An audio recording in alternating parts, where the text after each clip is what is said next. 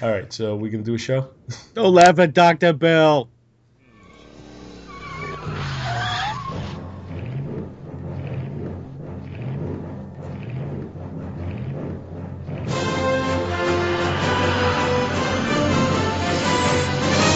Back to the bin.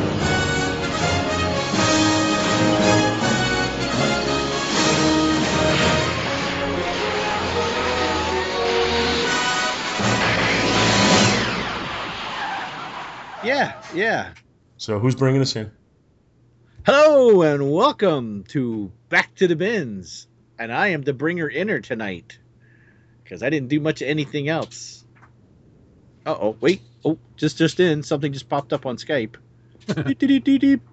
Yeah, I'm Starling. Oh look, another photo I can't see. Thanks for nothing. What is wrong with your Skype that you It can't says- see the stuff I'm sending you? It says it's unavailable. Ah, It's probably it's probably because you, you're probably parentally controlled or something. Hey. Really? You think so? I parental controlled myself? Jen, when you weren't looking, Jen probably did. Is there even a parental control on here? Maybe it's under advanced. No. Calls, notifications. I've seen pictures before. Hmm. Show. Pro- I'm so lost. Anyway, hey everybody. Back to the bins. Episode. Right, Paul? We, we don't give ex- episode numbers. I, I just said it. It was. It's right there. You know, there must be something garbled in the transmission that that the numbers just don't seem to come through. There you go. Yeah, that's it. So how many books we got today? We got. Uh, you guys are so sad. My synopsis. Like,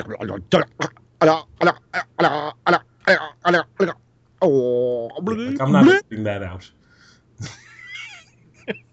I don't know. Something happened again. I my whole synopsis was it got super condensed and then elongated, and that was my book. Scott, how about you? I just think that last sentence of yours needs to be taken out of context and saved for future episodes. That's what I'm thinking. That bill got elongated. That never happens. Me take it out of context. that um, impossible. That that's my whole marriage. I had every intention of getting up today and being a productive human being, and uh, somewhere life just completely derailed me. And uh, yeah, it was. Uh, What are you, the dad from? series of just being in the car from one drama spot to the next dr- drama spot, and uh, and never really got much of anything accomplished. You sound like um, Pa Kent describing his his dad in uh, in Field of Dreams. There he is before life wore him down. That was Scott. He got up and he just got wore down in a day. yep. But just just to, to make a long story short, we have one book today. Wah wah. Would that be Aw. accurate, my friends? We only need one. We've One. got we've got so much more content. We have one book, but we have lots of things to talk about. One is the loneliest book that you'll ever do. All right, so Because we'll, Paul is the only synopsis. we'll work with our one book. You guys both have my book, right? Yep. Yes. And what a book it is! It, actually is the book that I was going to do for our Christmas episode that we never did. Oh, so now you saved it for Christmas in July, but it's April. Yeah. Okay. Um. Yeah. is there a problem with the that? graphic? That should be the graphic for this episode: Christmas in July, and then just scratch out the word July and write April in crayon underneath it. I, I wish I could do that for the episode title on the website. That Like would have, be awesome. have something in there and have it crossed off. Actually, I think you can you can strike a line think through. you uh, can do that. Yeah. you yeah, Now that you say that, I think you can do that. I don't know how you do it, I, but I think I have seen it done. you could strike a pose too. There's nothing to it. oh, sorry. Is, is that uh, Vogue? Vogue. Exactly. Start Even Vogue and I Paul. got that. Uh, you know, you, you're you're out of my, you're definitely out of my comfort zone Paul musically. There. Russell Bragg even got that. All right. Poor Poor Russell. Don't don't pick on Russell. He I'm not in. picking on Russell. I'm just saying. I love Russell. He loves me. That'll also be taken out of context. and we'll probably be in the trial. But anyway. So we got anything to talk about before we do the book? Yeah, we're gonna do some email and we're gonna the emails after the book. Oh, emails after the book? Emails Okay. After the book. Oh, okay. Hey, ooh, he's the producer. Ooh. Email after book. All right, well fine. We're gonna talk about the upcoming Tampa Bay Comic Con. Ooh. All right, so go ahead. Talk about the upcoming Tampa Bay Comic Con. I'll mute. No, I'll see this way maybe we can entice you to come down here. No, we need you to be the peanut gallery going, ooh, he's going to be there. She's going to be, ooh. You know- their their site's pretty cool. Although the only beef I have is for Tampa Bay Comic Con, they have a picture of the Sunshine Skyway, which is goes attaches St. Pete to Sarasota, or to Bradenton, which is technically not in Tampa, but it is across the bay, so I guess that counts. Sunshine Skyway is not in Tampa. No, no, That's what I associate most with Tampa is the Sunshine Skyway. no, it connects um, Bradenton to um, St. Pete. Now, if you go under it, you go into Tampa Bay. So I mean, that's kind of Close enough. Don't be so technical. whatever. Ooh, I started to type in Tampa Bay Comic Con and it, and I ca- typed three letters and that's the first thing that came up in the search window. That's pretty cool. All right, so Tampa Bay Comic Con, August 5th through the 7th, 2016, Friday, Saturday, Sunday. Sunday, Sunday, Sunday, Sunday. I want to see some listeners at this thing. I want people to come up to me and go, "Oh my god, oh man, I listen to every episode. You're you're Paul Spataro." And be like, uh, "Yeah, thanks." No, I only wish I were that good looking. Yeah, I used So- to be hideous, and then I got an operation. So yes, I am Paul Spataro. They've got two little postcards that they've got up. One, they have two ladies skiing, like in an old 50s or 60s style bathing suits, and they have Oh, Ghost Rider, Rider. Ghost Rider on each of their with one foot on each of their shoulders, with his fist raised high, with and he's holding on to a ski rope with one hand, and his other he's got a flaming fist up in the air. Speaking of which, I'm sorry, I know this is a complete diversion, but I'm just curious, uh, Bill. Did you see the video that I posted up about? Gosh, it's about. Yes, yes, I or so did. Did you see that? Yeah. So what what is that? That's Jack. How did you get Jack Skellington's head to turn on fire? So in Disney Infinity, in the Uh-huh. 3.0 version, there's a new set of power discs that just came out that are for. I mean, you can use them just in the regular 3.0, but they were made to be supplemental discs for the new playset that came out, the Marvel Battlegrounds. uh huh. and one of the discs that's in there is Ghost Rider's motorcycle. Right, right. And so if you use that disc, and it only works in the toy box, but if you use that disc in the toy box and it generates the motorcycle, and it just looks like a regular motorcycle. You know, it's not on fire or anything. But if you take any character and put them on the motorcycle, then the motorcycle explodes into flame, and then it has like flaming wheels and everything. If you use either Jack Skellington or Anger from Inside Out on the motorcycle, their head catches on fire and stays on fire. Well, of course, Jack Skellington is, is a a skeleton. skeleton. Yeah. So if you put Jack on Ghost Rider's motorcycle, essentially you have Ghost Rider, which is just freaking. I I saw that when you're was- driving around and everything. Yeah, yeah. But I thought that was cool. And the other postcard. Do you see the other postcard? Paul, do you have the site up by any chance? No, I no, I don't. There's another was- I was postcard. just quietly ignoring. I'm sorry. There's there's two little. There's like it's a it's a old style bumper car thing, and there's two little kids, and right wedged in between them is the Hulk in a in a, in a bumper car, and he's got one hand on the steering wheel, the other raised up like he's gonna bash the kid that's next to him, and the the one kid is kind of looking like ah what is that? His So- fist is big enough that I'm imagining he's actually just squeezing a kid to pulp. Well, he's probably yeah, he's probably his yeah, the, pro- probably that one that's just under his elbow. He probably snatched a kid out of there and just popped him like a grape. That's a Trimpe Hulk. I want to say that's from a cover, if I'm not mistaken. I think somebody's doctored it a bit though, because I think the the fist that's clenching the uh, the steering wheel. I think It looks a little that was funky. photoshopped. now, yeah. now I have to look. No. But I think that is from a Trimpe cover, if I'm not mistaken.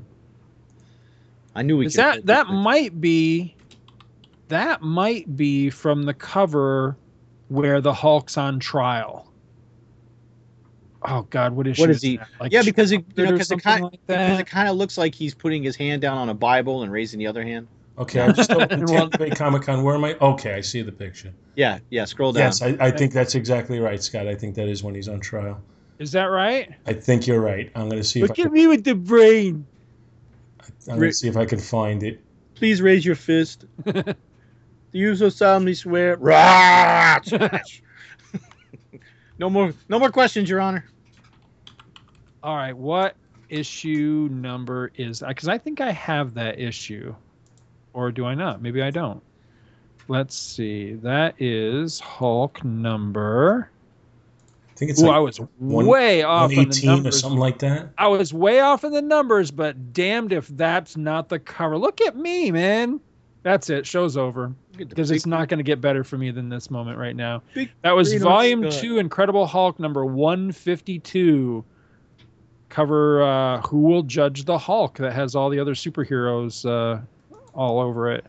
That's the one here. I'm going to share it in the uh, Yeah, window. I know. Oh, I got it. I, I have it open on the coverbrowser.com. And Well, I that, shared it that anyway. is, I believe that is a Trimpe slash Marie Severin. Could be. I think Could be. drawn by Trim, uh, penciled by Trimpe and inked by Severin. I'm still slowly making my way through my um. My Hey, this Yes. photo is unavailable. Son of a. as like, what is wrong with your Skype, dude? I don't know. How am I supposed to send you all the good porn when you can't see anything? Oh, what? You're gonna send me Captain America Schlong again? Thanks. I was just thinking about that actually. Yeah, Why are you thinking of Captain America Schlong? I was thinking of sending it to you. Oh, okay. I, you know, I try as not. long as it's not in a box, that's fine. What's in the box? What's in the box? Captain America's unit. Oh, Thank giving you. a whole whole new meaning to Civil War. Oh, yeah, I'd say that is that Hulk. Yes. Back to Tampa Bay Comic Con. Okay, celebrity guests. All right, back to sleep for me. Ian McDiarmid. Excellent. Excellent. Everything is going as I have planned. Norman Reedus. Daryl from The Walking Dead. Are, you, are you really surprised? Or are you just doing that for effect? I'm just doing it for Oh. effect. I haven't hit anybody I didn't. A hundred dollars? Jeez, for a photo op. Jeez. Norman Reedus is a hundred dollars. Yeah, Screw that. The Emperor is only seventy-five.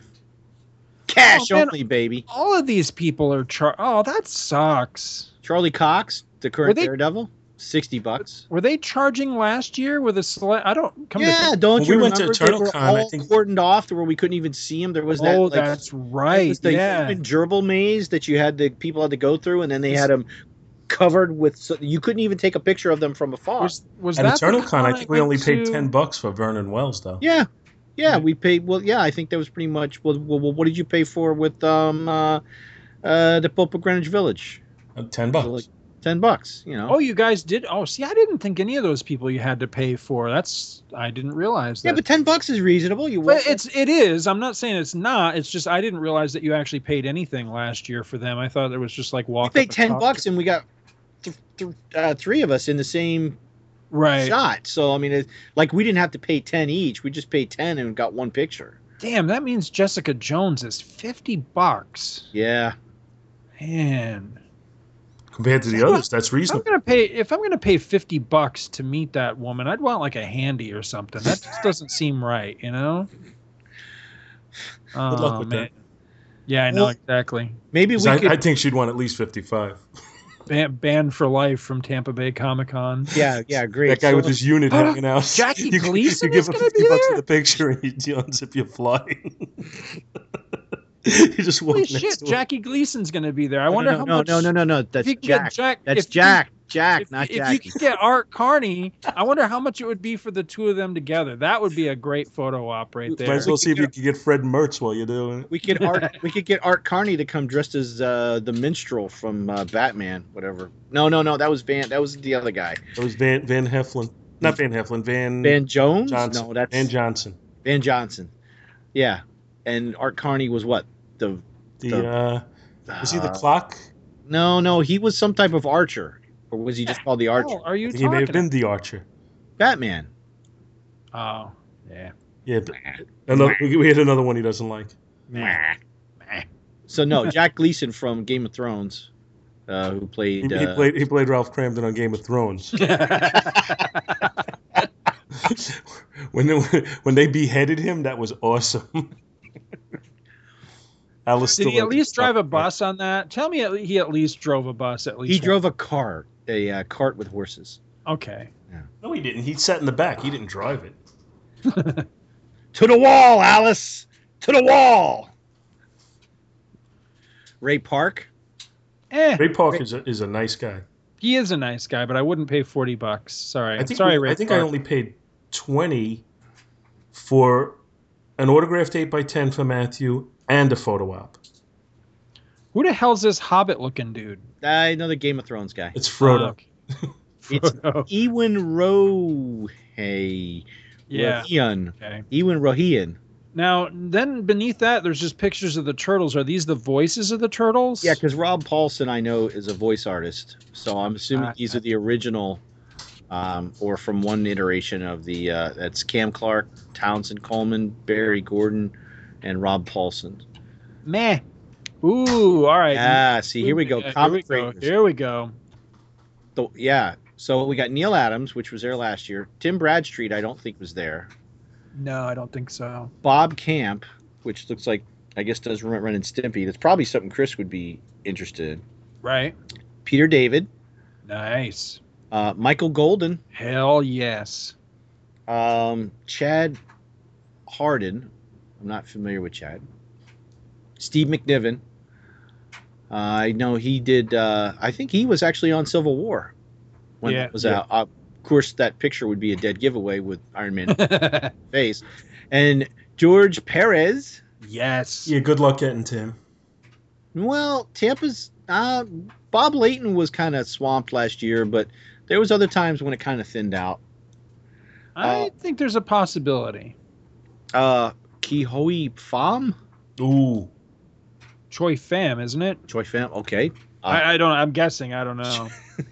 Well, maybe we can go ask him. Bill Smith. That's his name. they're all Don- silent. I pronounce it however I want. Don Rosa, Yeah. which I guess he's a Disney or a, or a Ducktales or a Donald Duck artist? he is. If I'm, oh, I could be so dead wrong about this. I'm gonna feel like an idiot if I'm wrong. But if I'm not mistaken, I think he's the successor to um, Carl Barks. um, Carl Barks. Yeah, I think. I, I think that's. You know what? There's a bio right here. Let's just click the link and see. no, don't, don't. Uh, Don Rosa is an American comic book author and illustrator known for his stories about Scrooge McDuck, Donald Duck, and other Disney characters. Many of his stories are built on characters and locations created by Carl Barks, including the story that brought him fame as a Disney modern Disney artist, the uh, Harvey Award nominated comic The Son of the Sun. Rosa created about 90 stories between 87 and 2006. In 95, he won the Eisner Award for Best Serialized Story for his 12 work 12 chapter work, The Life and Times of Scrooge. Okay. All right. Yeah, that makes sense. Okay. I think I'm right about that. I think. All right. Okay. And next we have Tim Townsend, artist. I don't know who that is. I looked at his. Uh, If I don't know who it is, it doesn't even matter. Yeah. Sounds familiar. And then Dan, Dan Veesenmeyer, which I just gla- glanced at his. well, it looks like he's doing some le- uh, art for Lego and their uh, Yeah. and their Doesn't magazine. matter. Move, on, move on, please. Well, that's all we have there. They don't have any authors guests list, and they have two cosplay ladies. Mm-mm. Mm-hmm. Uh, Jessica Nigri and Leanne Vamp. hmm Vamp, Vamp, and Vamp, Vamp, Monkey Boy Vamp. and uh, oh, music and YouTube guest Tetra Ninja. So, of Sounds like a this hollow list, smile to me. Who would you say you're most excited about? Oh, do you, well, I'd really like to meet Krysten Ritter and Charlie Cox um, on on the. Well, you know, damn, I'd like to meet the Emperor too. Um, but for artists, Uh, I'd like to get something signed by Perez, and I'd like to buy something, maybe from from both of them. Oh, you know what? I wonder if um our buddy, well, I mean not our buddy, but we pimped him and bought a lot of his prints last year. Uh, Joe uh, Pinto is going to be there. I'm gonna try to find out about that. I know that I I uh, friended him on Facebook, and I and I watch his um Yeah, his uh, his. Facebook. You know, yeah, Yeah. his uh, you know both his personal one, and then he has one for his artwork as well. I watch both of them, and he's been to a lot of cons this year. Yeah, so I'm assuming he's going to be there. Oh. Yeah. because I think he's based in the area, if I'm not mistaken. I think he is a, a native Floridian um, that I want to say either lives in the Orlando area or the you know, like closer to you, like the Tampa area, one of the two. So I can't imagine that he wouldn't be there. I, I've been meaning to uh, message him to make sure, and I just hadn't gotten around to it yet. But I'm I'm really hoping so because. I don't know if you've seen some of the new prints that he's done, but damn, he's I mean, he's still Mhm. churning out some really great stuff. I'm trying to remember the one I just saw recently that I got so excited about. and Now I can't remember what it was. Was but the Dukes uh, of Hazard? no, no. Well, no, uh, that that was one he just did. Uh, and then there was, can't think of uh, I, I can't remember, but yeah, there was something he did that was just amazing. Plus, I mean, last year there were there were ones that he had that you know I just simply couldn't afford. You know, I, I bought so many of them from you know so Well, I bought freaking already. I, I bought four. I think I've got the Yeah. Flash. I've got the Star Trek one with uh, the Menagerie, and um, also I bought one for Sarah with Supernatural, and I bought one for Ben with um, Obi Wan and Luke and a few, you know, and like Anakin all mixed on the, Right, on the yeah. page. So yeah, I got four as well because he he had that deal. I forget what the Yeah, deal. I think it was four really for thirty good. bucks or something. something like that. Yeah, it was a steal. and it- you and you got incredible. You, you got the Christopher Reeve Superman one, right? Yep, I got that one. I got it's basically like the Caped Wonder one. I got the Caped Wonder one. I got um, Shazam from the old series that has uh, Jackson Bostwick as Captain Marvel. I got the Six Million Dollar Man and the Rocketeer. Hmm. And they're just, I mean, just gorgeous stuff. But Yeah. yeah, I've been watching him um, as he's been putting out new ones, and he's definitely got some new ones I was interested in. So yeah, So Really that's uh yeah. that is the Tampa Bay Comic-Con. and Comic Con. I'd be hard pressed to say who I'm most excited about because I mean the ones that have me excited, I've I've Hmm. now had an opportunity to meet them all. However, I'm still uh, there's still a book that I'm very anxious to get signed by Perez that I've been chasing him from con to con for years trying to get signed and I've just never had the opportunity. So that might happen this time if I have the money to to make that happen. You're like Sam Beckett, leaping from con to con. No, the whole thing about Perez is is it seems like he has a constant long line. So unless if you're willing to wait a couple of hours to speak to him, you can never get in there. Mm.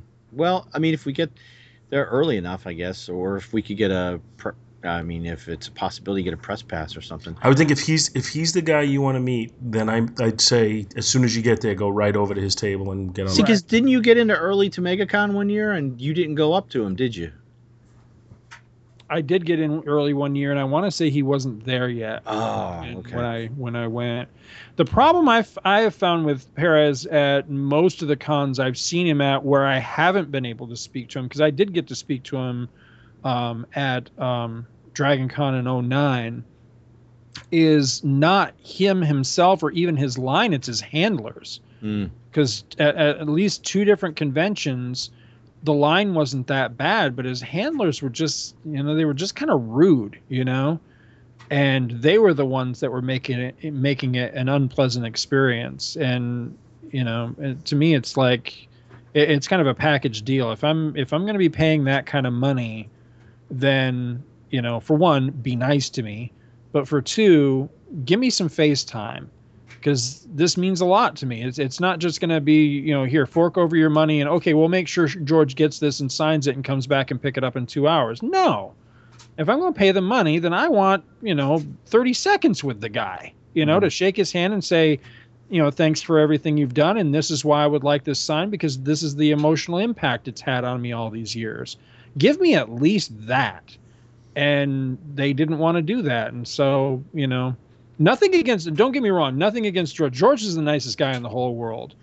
But uh, Yeah, but, yeah, you know, I mean, maybe that's on the professional side of it. Then I would just rather just hold on to my book and say, well, you know, I'll wait for my opportunity somewhere down the road. well, m- well, maybe on the flip side, maybe that's a downfall. Maybe he is too much of a nice guy, and they kind of have to kind of corral people, or else everybody's They not going to. take advantage of him. Yeah. Yeah, they're, they're you know you're going to have a humper there with a stack of Oh, books. I- absolutely, and I believe me, I totally understand that. I, I really do. But it was just one of these things of there's got to be, there's got to mean, be because a- we saw a guy. I don't know if you noticed when we were at uh, when Kevin Maguire. Uh, I at one point, while I think we were looking at something else, a guy rolled up with like a roll cart and was just pulling out a stack of books for him to oh, sign. yeah. And I'm just like, all right, really, dude? Right. But, you know, I have seen more and more often where even the nicest of creators are starting to kind of get, you know, they're just kind of getting fed up with that. And most of them have now initiated some sort of thing where, you know what? I'm happy to sign three books or five books or 10 books, but you walk up with a stack of a hundred, I'm going to charge you something. Yeah. You know? and I, I've seen most of them doing that at this point, which I'm fine with that because uh, the last uh, the last MegaCon I went to, that was much the way it was. Is you know most of the creators were super nice, and you know you walked up with uh, you know with some books, and you know they were more than happy to sign stuff for you. But if they saw that you had, I, I think generally speaking, the the average seemed to be about five. If you had more than five books, then they were going to ask you for um, generally it was just a donation it wasn't even like a specific amount but some of them did and uh, you know again i don't have a problem with that because i think for one i think that's just common courtesy you know from us upon them but also from the other angle is that you know hopefully it just it, you know it does discourage those people that just don't seem to have uh, you know, couth, you know, to just walk up and go, "Hi, you know, can you just sign all million of my books for me, please?" And you know, it, it's just the the rudest, most awkward thing in the world because half the time they don't even bother to stand there and have a conversation with, you know, with the creators.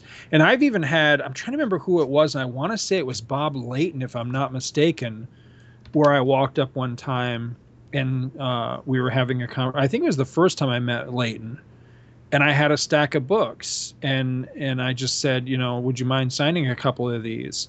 And he saw the stack and I think at first he thought I was asking him to like sign everything. And he's and I think he said something about, well, you know, I can sign a couple of them and then after that it's, you know, however much it was or make a donation or something like that. And I was like, "Oh, no, no, you know, that's fine." And I was going to say to him, "Well, you know, I only intended for you to sign one or two, but you know, if you'll sign them all, I don't mind giving you, you know, whatever." and then as we were talking and as he would pull out each different book to sign i was like giving him the, my reasoning why i brought this book. And at the end of it realizing that everything i had picked was because it had a personal connection he ended up not charging me anything. Because again he saw that this was not me coming there going hi sign this so i can slap it up on ebay please you know? And i think that's the difference for these guys. If they know that you're coming there as a genuine fan of their work i think that gets you a hell of a lot more mileage with them than it is if you're just having them sign it so you can go back to your shop and put it up on the wall or put it on ebay or you know what i mean? Where it has like no personal anything whatsoever. It's just business at that point. Well, the, And I know the other thing that I think is significant is is there a line? right yeah You know, yeah. if nobody's waiting and they're just, you know it's just you and him talking, and he sees that that you know you you pick these books because you like them or because they're specialty or whatever, then by all means, I think you know that's that's the way it should go. But if there's a line of 20 people behind you, I don't care how special the books are to you. You know, after after a few of them, you you know you have you have to be courteous enough to move out of the way for the next guy. Yeah. right And I yeah, I don't I wouldn't imagine you'd have a problem with that concept. But that's you know that's part of the process, I think too.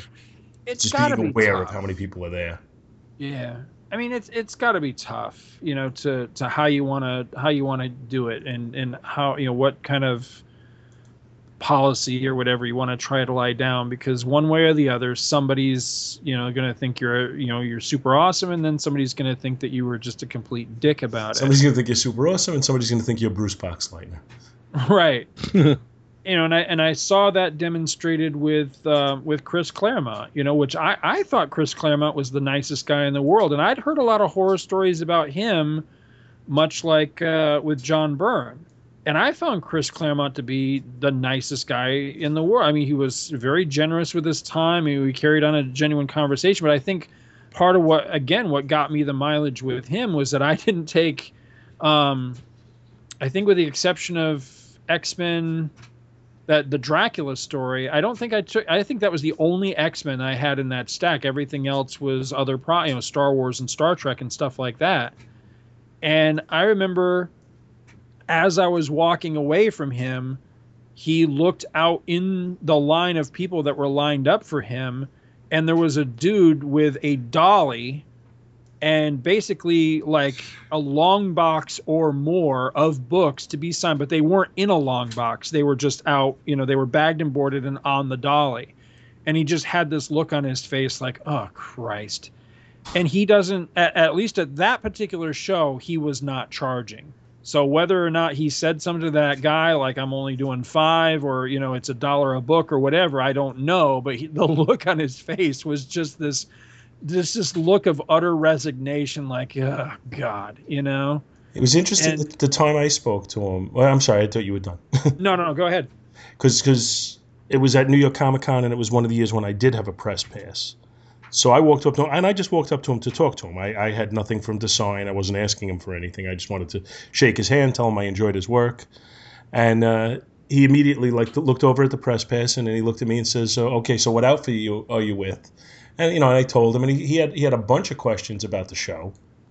And he was very curious about it, and you know what we covered, and how we picked what we covered, and I, I had told him at the time how we, you know, how we had recently covered uh, the Wolverine miniseries when the movie came out, and we were talking about how he, he didn't get any credit for that story, even though so much of it was based on his work.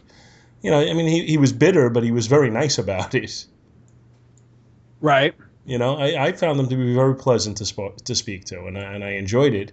And it was funny because that time, you know, I, I probably had about 15, 20 minutes to talk to him with, you know, nobody bothering us and, you know, me not, not you know, blocking anybody else off. So the next year when I was there and I went over to speak to him, you know, hoping to have a chance to just talk to him again for a while, all of a sudden, you know, as compared to the, the year before, there was a huge line of people and it was like, okay, I'm not waiting through this. Right. So that, so that was it. I, I don't have the patience to sit and wait online for, you know, even if there's a couple of people, I can. But even then, sometimes you get some of those people who really monopolize the time having a whole conversation, and it's like, well, you know, I just want to shake your hand and say hello and say I'm a big fan. I don't I don't want to wait 25 minutes to do that. Right. Right. Exactly. Well, three th- quick things. I want to two quick things and one long uh, that the Tampa Bay discussion has brought up. One, the ticket prices. Uh, three day admission is sixty bucks. Um, nice. Friday admission is thirty. Saturday, which is what we did last time, is forty, and then Sunday is thirty. So, if you buy a three day, you save forty bucks basically. If you were going to go all three days. Um, two, if you go, bring food Oh yes. Good lord, yes. because we got stuck because a monsoon came through and uh, we didn't hit the food places like we we had the we got tired we went out we sat down and relaxed and at that point when we sat down we sh- the storm was starting to come in we should have ran and got some food because about 20 minutes after that everybody suddenly got hungry and they went to leave and nobody could leave because they would have been completely soaked. So there was 45 to one hour line waits to get food. They ran out of food. I thought they were going to start eating people you know? Is that guy really a zombie? What's going on over there? So it was just really uh, br- bring snacks. I would highly recommend bringing snacks. Because and also the food was expensive too. Yeah. so, but we were able to s- sneak out of the con, run down to where we were parked with all our our, our goodies, and throw threw, threw threw them in the car at our special parking spot. Parking spot 1138, That's right. right in downtown Tampa. And um, we got soaked running down Oh, the street to uh, what was that hot dog place? Nathan's, Nathan's. Nathan's, yeah. Yeah. So that, but uh, and then the last thing that I wanted to bring up is uh, being as Charlie Cox is one of the uh, guests. Have you guys gone all caught up on uh, Daredevil? I'm not. I'm in. I'm in the penultimate episode, so I've got. have- It depends on how you define caught up. If watching three episodes is caught up, then I am. Oh, I- okay. I have two more episodes to go before I before I finish. I'm enjoying Okay. it. The problem is, So you and I are about the same spot then, Scott. Yeah. the, the problem is that uh, you know my I, I I'm only watching it with the kids, Ah. and and it's you know first of all they're only with me every other week, so we can't you know that cuts down on it, and then uh, Melissa is in the school play which started today, so she's been at rehearsals and all sorts of stuff. So, uh, you know, our time to watch it has been limited, unfortunately. No, man, you get them in there. You get them in the clockwork orange chair when you pry open their eyeballs and Ma- Come on, Matthew's, we're gonna watch Matthew is totally up for that. He's been he's been suggesting things of that nature.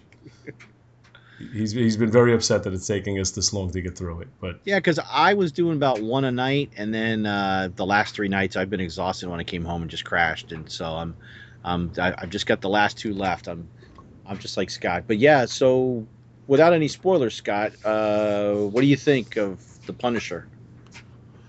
I have really dug him a lot. I I was you know, I I was in a weird place as this season was starting because, you know, of course I knew that that Shane from The Walking Dead was going to be playing uh, the character and everything. And I, you know, I wasn't sure how I felt about that because, of course, I you know I I liked him on The Walking Dead and everything, but I just kept looking at him going, Right, but you're wondering I how how is he going to differentiate this from from from Shane? right, Because- exactly. You know, It's I kept essentially kind of close to the same type of character.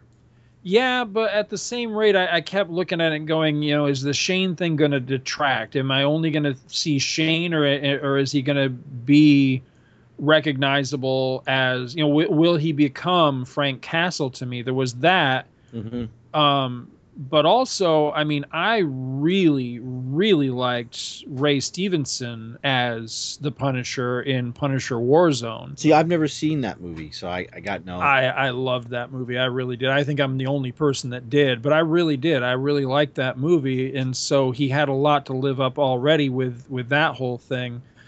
But anyway, you know, it, it starts right out, and you know, minor spoiler.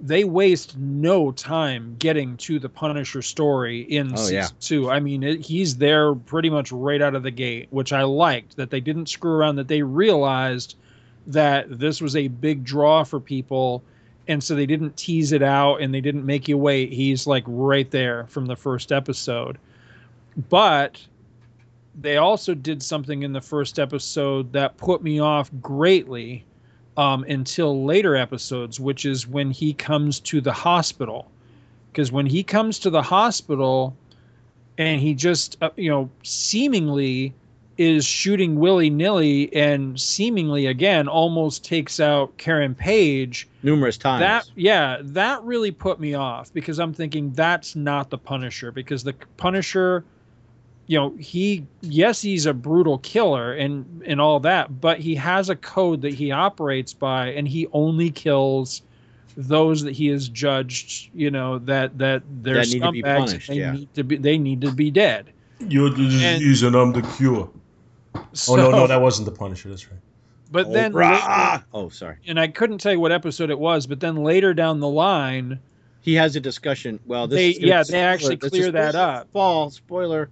And I, I actually wondered, was that actually scripted, or was that something that's you know somebody thought of later, or was it something that maybe bugged a different director because you know it's different directors on every episode and everything. right. I, I don't really know why it's there, but I love that because once they But it is in, yeah, they're like, yeah, he, he's like, you were never in any danger. Right. That cleared up a lot of it for me because between that part at the hospital and the part with the old man that comes up to the roof when he and Daredevil are talking, Yeah. I was starting to get a funny feeling about this Punisher like like maybe he wasn't because there's the that thing scene, with the Punisher is that the Punisher's not. It's weird because the Punisher is both a a completely uncomplicated character and simultaneously one of the most complicated characters in comics. You know, and that's the that's that's the cool dichotomy of this guy, is that he operates very simply. He kills the shit out of bad guys. Period. That's what he does.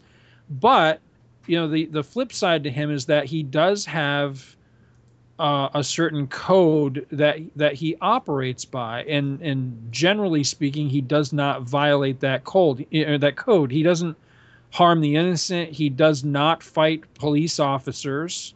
Mhm. You know that sort of thing. And so those those couple of instances in the early episodes were kind of putting me off to him a little bit. Like I don't think I really like him, but over the course of what I've seen so far, and again, I'm, I'm two episodes away from the end, I've really come to like this guy to a point where, as the series has gone, or you know, as this season has gone on, I find myself increasingly annoyed with how much Daredevil is in it, and I have to keep reminding myself that this isn't Punisher season one, this is Daredevil season two. It's his friggin' show, Well, yeah, because you've got multiple storylines that are going on. right?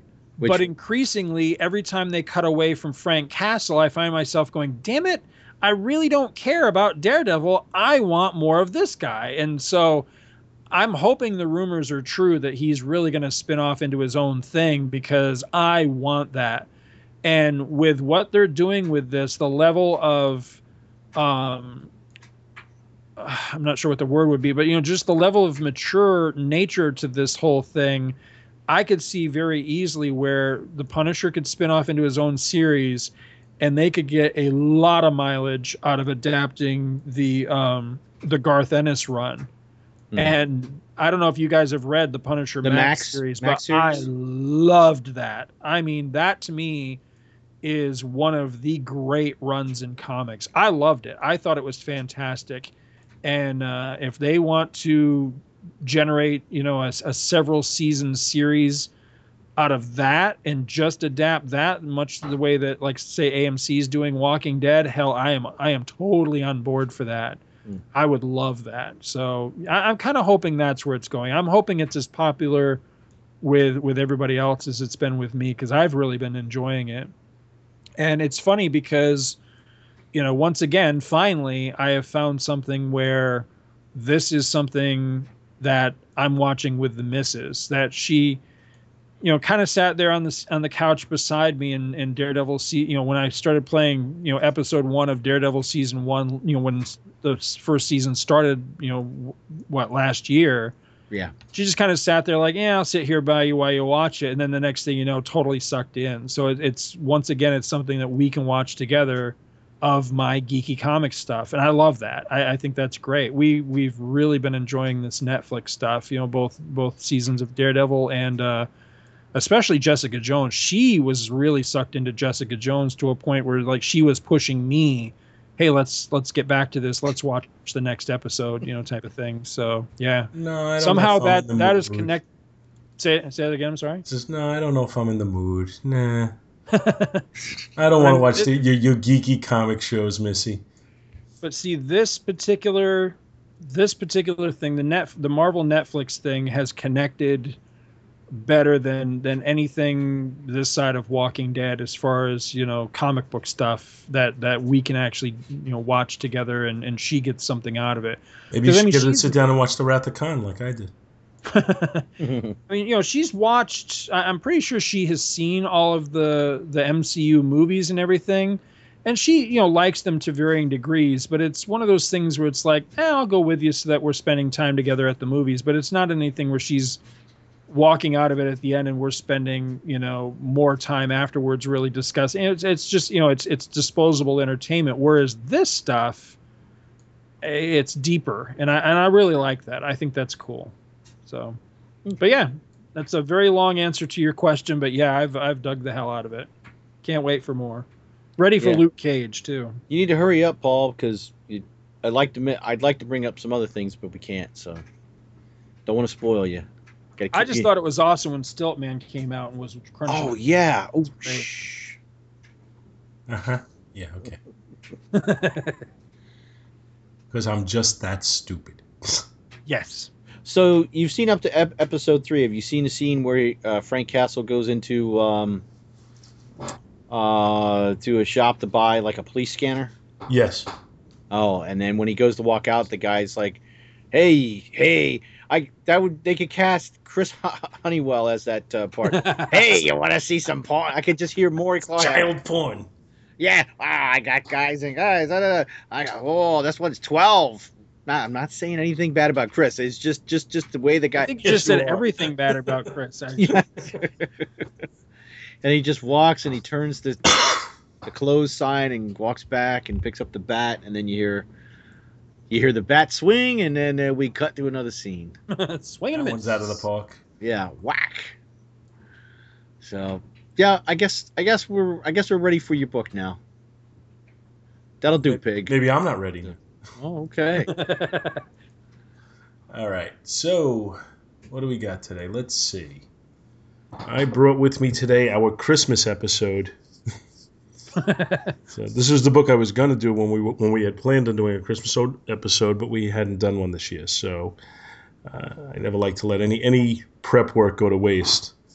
So I picked Nick Fury, Agent of Shield, number ten from March of 1969. That's the cover date. The actual release date, according to Mike's Amazing World, is December 5th, 1968.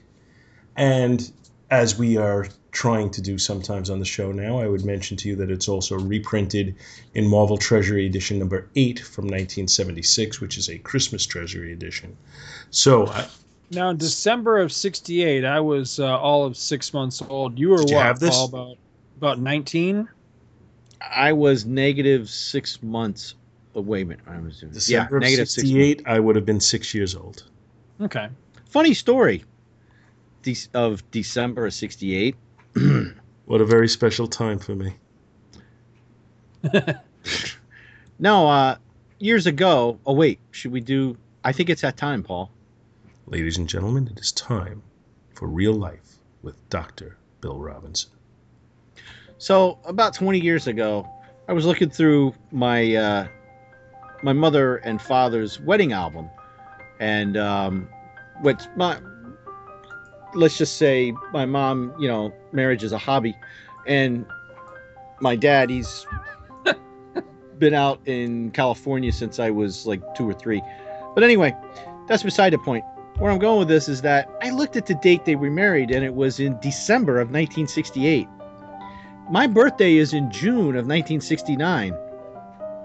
That's only Mhm. six months. Mm, mm, mm, Hmm? mm. That's all I got to say.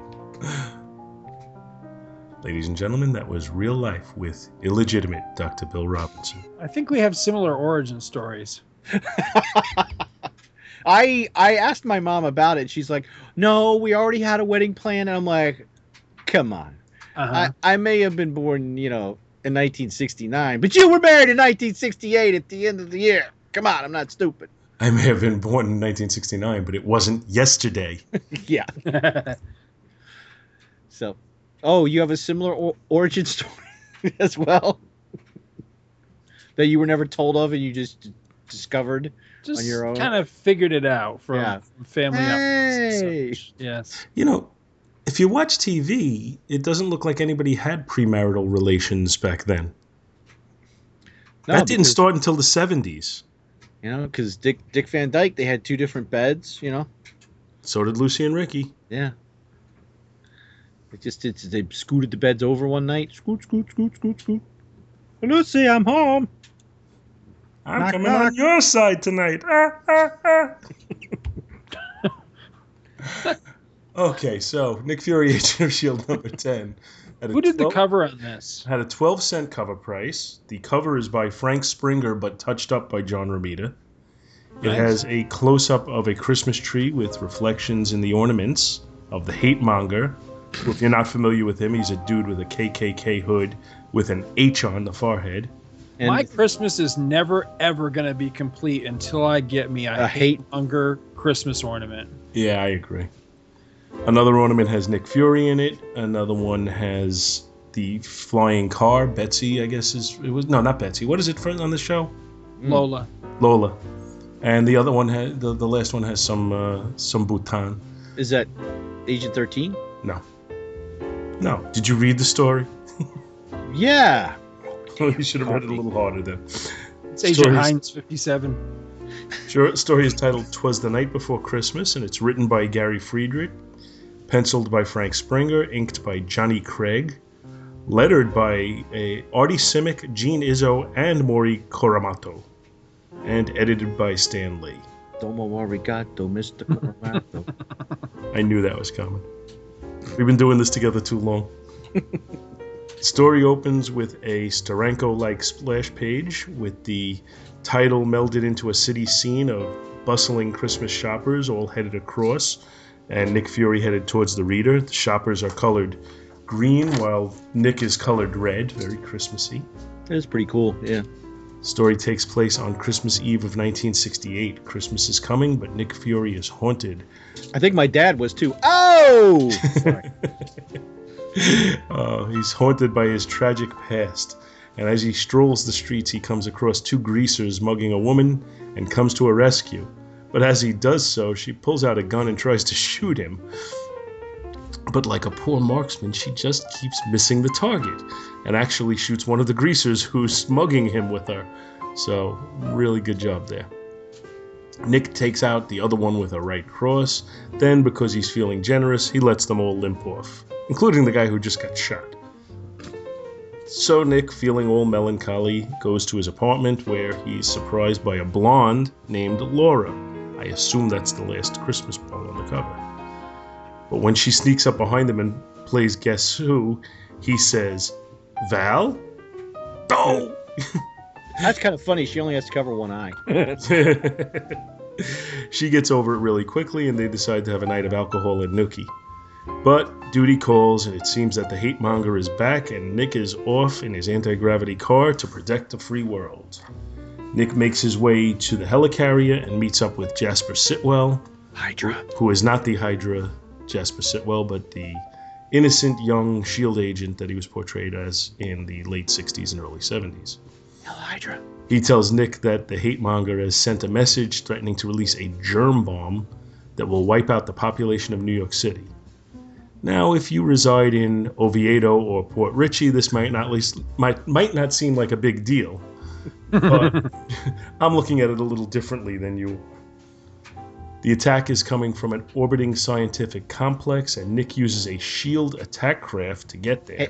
Hey, we all know Scott. He's got he's got a cast iron system because he drank that water out at the park. So That's true. no germ bomb's gonna get him. After after he gets to the uh, complex, he has to uh, put on his spacesuit and find an airlock. Once upon once on board, he's attacked by two minions, who Nick dispatches of. But one of them is able to press the alarm button. You know it's the alarm button because it's a big button and it says alarm under it. and so, warned of Fury's presence, the hate monger, who looks kind of like uh, he's being portrayed by Patton Oswalt, declares that Fury has walked into a death trap.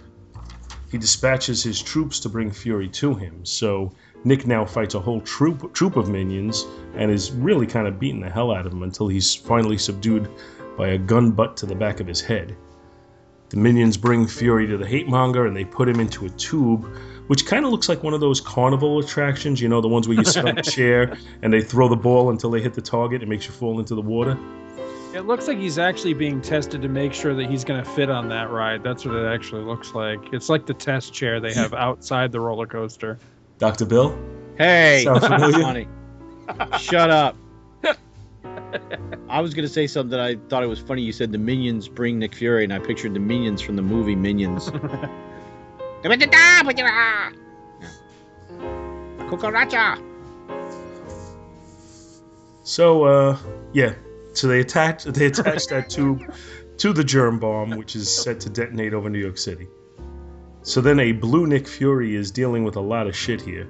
He's, He's attached. Hey, wait, wait, wait, wait, wait, wait. Oh, okay, I'm sorry. I got to interrupt you right here. Page 17 is my personal favorite because, for one, you've got Nick Fury, last survivor of Krypton, in that middle in that middle panel right there. And then the bottom panel, they're flying a couple of A wings. That's awesome. Well, when when you say in the middle panel, you mean the blue one. No, no, no, not the blue one. The next The one one next over to it. Oh, yeah. okay. He's strapped to the rocket. Doesn't it look like he's he's Yeah, yeah. being It's, sent it's- away she's from hurtling yeah, from Krypton, yeah. or, or is it Krypton? Krypton. Krypton. Have you seen the uh, the honest trailers? Uh, don't Superman don't, the movie? don't don't don't even. no, oh come on, it's don't- fun, it's yeah. funny when, when they just No, show no, Marlon Brando saying Krypton, Krypton, Krypton, No. Krypton. it's you have you have to have a sense of humor about these things, my friend. Even No. when they, even when they're beloved, and you know I love that movie too. It's still funny. Anyway, so the blue Nick Fury is dealing with a lot of shit here. He's attached to a germ bomb and he's entering the atmosphere. He's about to be burned to a crisp. And while this is all happening, the enemy crafts, which are what'd you say, the A wings? They're, Yeah, they're they're following to make sure that all goes according to plan. And and Mr. Genius, uh, A-wing pilot, actually gets too close and, and hits Fury's thing, causing the germ bomb to explode, and it releases the germs into space where they're going to die because they're, because of the lack of oxygen. So of course Fury is still in his little pod thing, but conveniently he finds an eject button and parachutes to safety. No, he really does. I didn't make that up at all. Who builds an eject pod in a in a whatever Yeah, exactly. ejection seat? In a, in a, So he's picked up by the harbor police, heads over to throw a bang into the blonde in his apartment, and the story.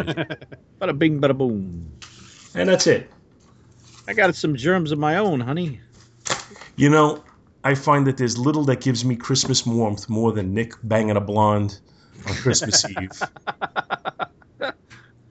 Who, who I don't think we've ever seen before in any of the story, and we probably will never see again. Who shows up at his apartment in a in a like a form, formal ball gown, just so that Nick could unzip it and take it off her.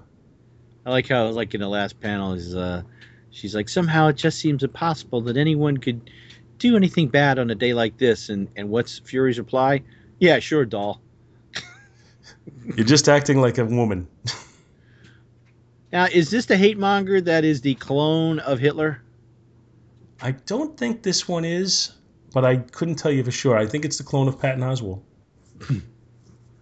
They, they really only have the one close-up shot of him. I mean, they really he's not in this book very much at all. No, he's Were like- there were there multiple there was multiple hate mongers mongers. Yeah, that were clones of Hitler? Because I I, just read the first hate monger story recently, and he died at the end of that one. was he a clone of Hitler? Yeah, he was. Was But that I'm a um, wondering- Fantastic Four? Yeah, it was Fantastic Four. I couldn't tell you what issue. It's an early one. It's Yeah. Pre. It's it's in the. Twenty-one.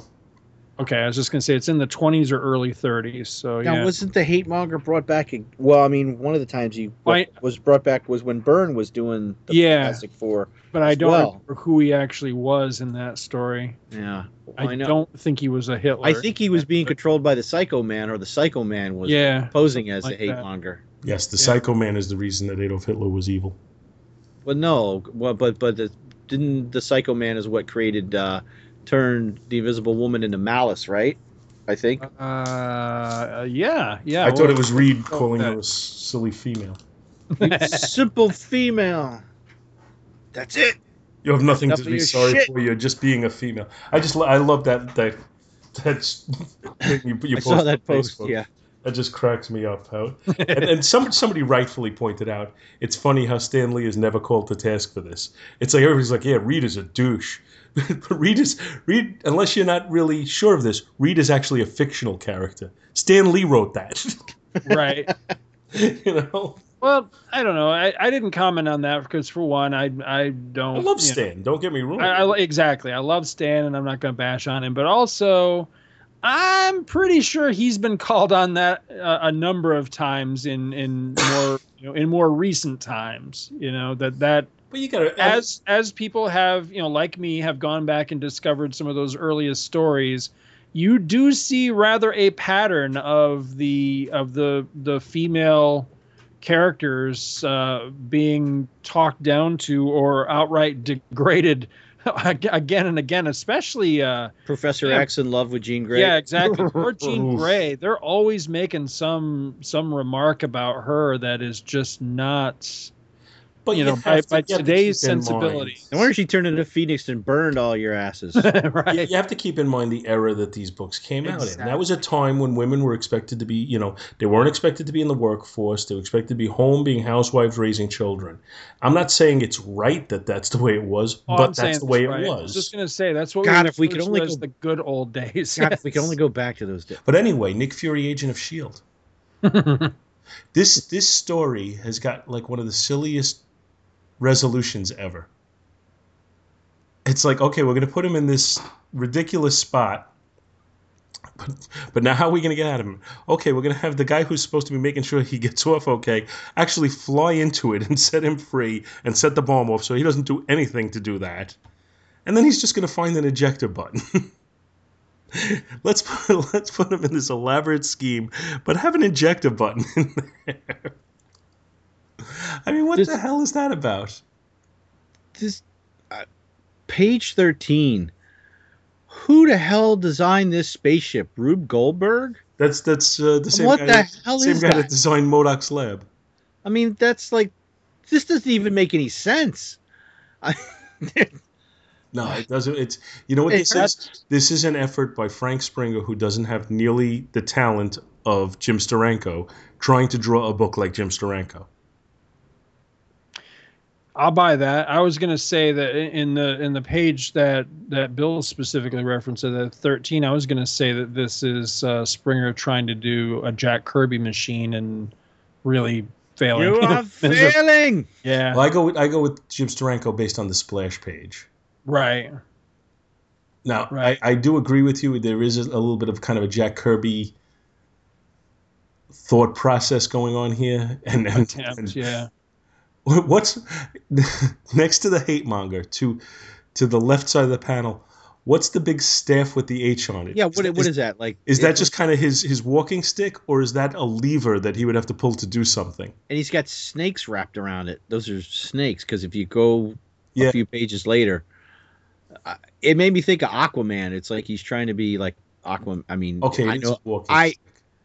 Uh, I guess it's a big staff. Yeah, because he's walking around with it. It's a very high staff. it's It's his his hate stick. I was. It's his hate scepter, This is the lamest hate hate Ah. monger has ever looked. I think. and he's got the he's got the hangsman's noose on his belt. Yeah. What what practical purpose does that serve? And I want a big H on my chest so that people know I hate them. Oh, that's what. Maybe he's Scott H. Gardner underneath there. Hey. Scott Hate Monger Gardner. He's a clone of Hitler. Oh my God! It all makes sense. Oh, we're gonna, we're gonna, Holy man. the I'm, gonna, I'm, humanity. gonna, I'm gonna go to pick the, pick you guys up that weekend at the airport, and it's gonna turn out Bill is in some sort of a capsule to the side of the plane. I'm gonna get myself. Where's Bill big- Scott? I don't know. I'm gonna get myself a shirt with a big H on the front of it now. and a KKK mask. Or... No, No, but now you're not. supposed. He's not. You're not supposed to see the the hate monger's mouth. I, I, I thought it, was supposed to be like a full full mask covering his whole face. um, hmm. Hate monger's got to eat. I don't. Yeah, I think I have seen hate mongers with the ma- with the full mask. You're right, but I don't know. Maybe he just maybe he got his teeth whitened. He wanted to show it off.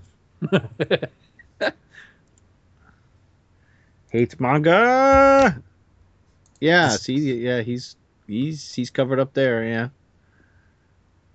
That's that's the uh, just for reference. I just sent over a copy of the cover of Fantastic Four twenty one, which is his introduction, and he's fully covered on that. And Nick Fury is in it. Ooh. I- In fact, I, that that may be the first appearance of Nick Fury in the Marvel modern age, as opposed to him as Sergeant Fury in the you know twenty years past. I, I think you are right about that. I think. I think I think you know I don't know how many issues of Sergeant Fury were out at that point, but I don't think you had ever seen him in the current continuity until Right. that issue. See, now you got me reading the history of the hate monger real quick. Uh, Adolf Hitler, blah, blah, blah, blah. But you know he, he's got a Doctor Evil type scheme here. What, what the hell? It's a germ bomb. I'm going to set up Right, this germ bomb, was- but I'm going to tell you first. And then my inept guy is going to go over and set it off in outer space. I just spent a billion dollars on this bomb, and you flew into it, you idiot. and the, the coloring in this book is weird. Like the blue blue face on uh, on Nick Yeah. Fury. Yeah, I noticed that. There's the one where he has a green face too. What uh what is the point of this the bomb? The bomb is to kill everybody in New York City But why? I mean to what because he what end? hates you. That's it? He's the hate There's- monger. Well, there's there's no- no better reason than hate. There's no Okay. such thing as a nude bomb. At, at least he's living up to all right, I guess so. No, nobody got that reference. Gee, That's uh, Maxwell Smart. Yeah. When they did that movie. I know Russell Bragg didn't get it. Ooh, quit picking on Russell. Uh, we all love Russell. Well, and he he listens to us because he's got nowhere else to go. I got nowhere else to go. I got nowhere else to go.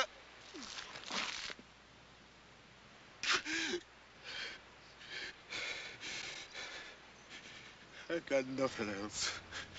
The obliteration of New York's populace will set all the nations of the world against each other. Why? And the resulting nuclear Sorry, yeah, sorry, Paul. want. Sorry, Paul. I don't mean to belittle, but why would that? Oh, wait. why? Why would I be unless offended by unless that? the UN unless the UN was in session. Why would I be offended by that, Bill? Because Oh, because because New York. You live in New York. Yeah, but why would Close. that set the world against each other? I mean, Well, yeah. That's what I'm trying to figure out. Yeah. Well, so I everybody mean- would be very upset that New York got blown off the map. But I don't know that we would be at each Well, maybe it's throats. because of the United. Na- Wait, yeah, the yeah the United Nations was there. Yeah. deal. They only send their losers to the United Nations anyway. They kill them. so he every created James- this satellite so he could set off the germ bomb. The germ bomb is going to make every after New York is wiped out is going to make everybody else Yeah, go to you know, nuclear war. And a little. after the fallout settles, then the hate monger is going to repopulate the earth with his people. But I'm going Alright, to warn. But I'm going to warn you Alright. before I do it, so that you have a chance to Alright. stop me. Too bad it was his plan was foiled by Lysol and hand sanitizer. I think his plan was foiled because he didn't really know how he was going to go from stealing underpants to profit. That's what I'm saying here is how the hell was blowing up New York, or not blowing up New York, but killing everybody in New York, setting off, setting all the nations of the world against each other. I'm not quite following something here. Isn't that from South Park? Yes. Okay, I was like, I get that. I'm Yeah, no, not no, quite I, I following. think your confusion is warranted. I think the story is just, you know, kind of ridiculous. It's, it's plot, plot contrivance after plot contrivance, just to this kinda, is how I define unwarranted. that said, this does. I mean, it's it's fun. It's fun in like that, like um, you know, this doesn't make a hell of a lot of sense kind of way. You know what I mean? Because it does go all over the place. And Nick Fury, this version of Nick Fury has a certain charm to it because he's just, you know, he's the tough guy. You know what I mean? he's the tough guy, but he's ever resourceful. Right. He's he's resourceful. He's the secret agent. He's got the babe. He's He's basically the gruff American James Bond. yeah. That's exactly what I was gonna say. That's exactly it. He is. Um, well, you know, I, I remember hearing it described. You know, with Raiders of the Lost Ark. One of the reasons that I remember reading some movie critics review of it one time, and the reason that that they thought that that Raiders was such an innovation was because you know here you had the what did they call it? The champagne villain and the beer swilling hero. You know it was kind of a juxtaposition you know what i mean? Because like in james bond bond was the champagne hero you know? He, he wore the tux and he never got dirty and you know that he might take a punch but then he'd never bleed and that sort of thing. And suddenly with indiana jones you're turning that whole formula kind of you know on its ear and making Indiana Jones the one that gets you know beat up and shot and and goes through hell. And he's kind of the the gruff tough guy. And that's very you know I see Nick Fury very much the same way. He like you said yeah the the the gruff American James Bond. And uh, there's a certain charm to that you know he's he's he's the the tough guy through this whole thing. And yeah i kind of like that you know the, with the weird gadgets and all. You know it's funny because you know as i was saying before i'm still on my on my read through of this early marvel stuff. And as i was prepping my next set of books for uh, for when i'm ready to load more stuff you know onto the ipad and keep reading um initially i was going to dump Strange Tales when the Human Torch uh, feature ends. That's when it gets better. Because well, you know, because I was I have not I, will have to be honest the the one thing uh, so far I've, I think I've been really really good in my read through, but the one thing I did give up on was Doctor Strange. I just I'm sorry I can't. I tried. You can you can but, give up on Doctor Strange until and basically, I mean, some of the very last ones are kind of cool because they have uh, Gene Colan art. Right, and I might try to pick it back up at that point. And and but, then, then, when he shows up in Marvel Premiere and gets his own series again, there's some good stuff in there. But I, I would like to think that it's it's a sign of my growth as a uh, you know just as a comic book person that I can remember reading the first story of Nick Fury, Agent of Shield, when I was I was probably in my teens because if I'm not mistaken, correct me if I'm wrong, but isn't that first story reprinted in um is it is it Origins of Marvel Comics? Is Son, that the Son one? of Origins. Is it Son of Origins? So I, I knew it was in one of those because a, a girlfriend of mine gave me those two books for a birthday when I was in the service. and I remember reading it, and that was like one of, if not the only story in there that I was kind of like, nah. But now, all these years later, and, I, and part of it's probably because of you know the, the Marvel Cinematic Universe and and being really into Agents and Shield, uh, Agents of Shield, and all that. But again, as I was prepping these books in preparation for when I get to that point and being ready to load them onto the iPad, I was kind of flipping through the first few issues of Strange Tales when uh, Fury comes in after the Torch feature is over, and just looking at the pedigree on it, you know, who wrote the stuff, who drew the stuff, and just you know the art and kind of getting a sense of what the stories were. I'm actually intrigued for for really the first time ever as a comics reader that hey, you know what? I'm I'm going to give this I'm going to give it an honest try and see what I think of it because I think that there's a possibility this time around I might really dig it. So this issue is kind of giving me a taste of like what's in my future as far as the the Nick Fury stuff in the in the read through. And while it's you know the art is wildly inconsistent and a lot of it's eh, it's not that great. At the same rate, just looking it over and, and getting a sense of the story um, from your synopsis and everything, it does look like it is just a, a rip roaring riot, if nothing else. So yeah, I I, I think I'm going to enjoy this. I really I, do. I think with a lot this of might end up stuff, being the guilty more pleasure. of the same. Say that again. I'm sorry. With a lot of the Nick Fury stuff, I think you could just expect more of the same. Right. And that's fine because it, it looks like this could end up being the the guilty pleasure out of out of everything else that I'm reading because it, it, you know i think if you take it with that grain of salt of not taking it too seriously and just having fun with you know this this gruff you know gadget wielding american james bond you know with with you know i mean it's this is like this to me is like if if every if every james bond story used like moonraker as the model you know that's kind of what this looks like to me and there's a certain I, have to be honest there's a certain hook with that that i think that could be a lot of fun so long as it doesn't wear thin too quick i think i'm going to get a kick out of it. So yeah I, I dug it. I thought it was all right. I gotta say i think these helicarriers are really poorly designed because if you look on page eight uh, man they got those little tiny struts on those how those engines are attached. No right. wonder those things keep falling out of the sky Every time yeah, you turn around. Right. What were so, they thinking? I guess uh, you know we've we've said what we thought about it, but I guess it's time to rate it. Sure. So, Uh, I really like the cover. Actually, I I, I think it's kind of it's different. It gives you the Christmas thing, but it also kind of gives you. It almost looks like it almost looks like it could be the design of a movie poster if it was real pictures instead of drawings. Sure. Mhm. Um, I'm gonna give it a solid B plus. I think it's it's a really good cover. I don't think it's you know one of the greatest ever, but I think it's really good. The interior art, it really looks to me like he's trying really hard here. Uh, I think the the mo- the motion doesn't really look all that fluid. It's it's look you know the the figures look a little stiff in a lot of them.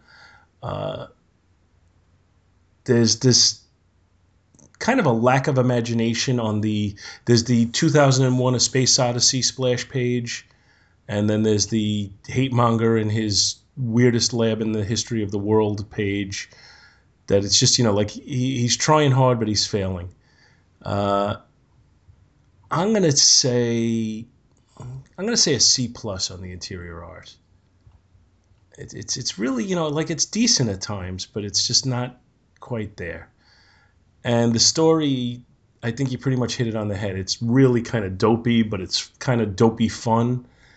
And I'm gonna say I'm gonna give it the same C plus, better than average, kind of fun.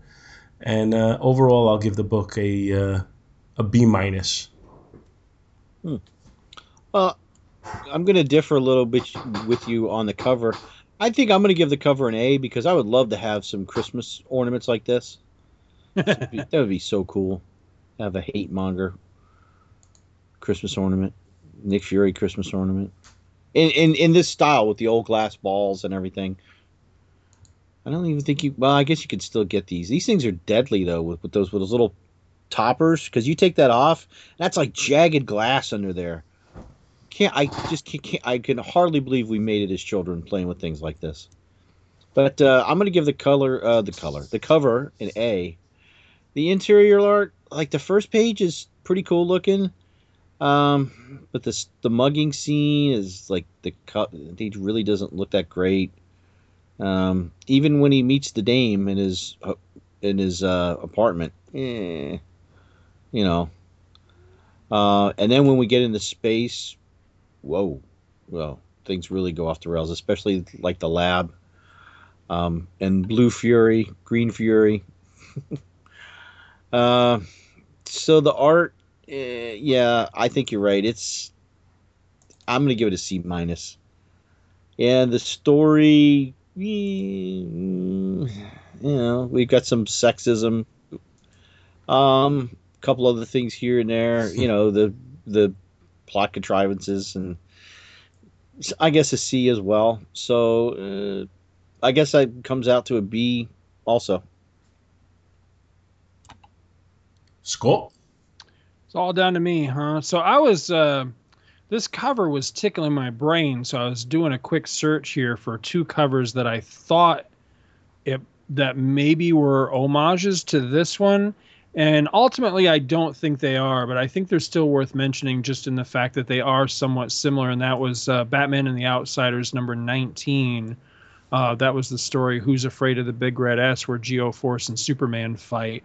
Again, it's not um, uh, a cover homage, but it, it's close enough. I mean, it's you you could definitely see like if you put these two covers and the next one I'm going to mention all together, you can see where they are very similar to each other. Uh, the other one that uh, I couldn't believe I actually remembered the name of this one, but it was um, the DC Universe Holiday Bash uh, number one from 1997. That one looks uh, really similar as well. So in that respect, I I guess that sort of qualifies it for being a, an iconic cover, at least semi-iconic anyway.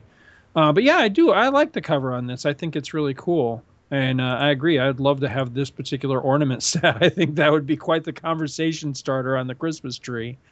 Um, so I agree with Paul. I think I'm going to go a B plus on the cover. I really do like this. I like the use of color and uh, and it's good artwork as well.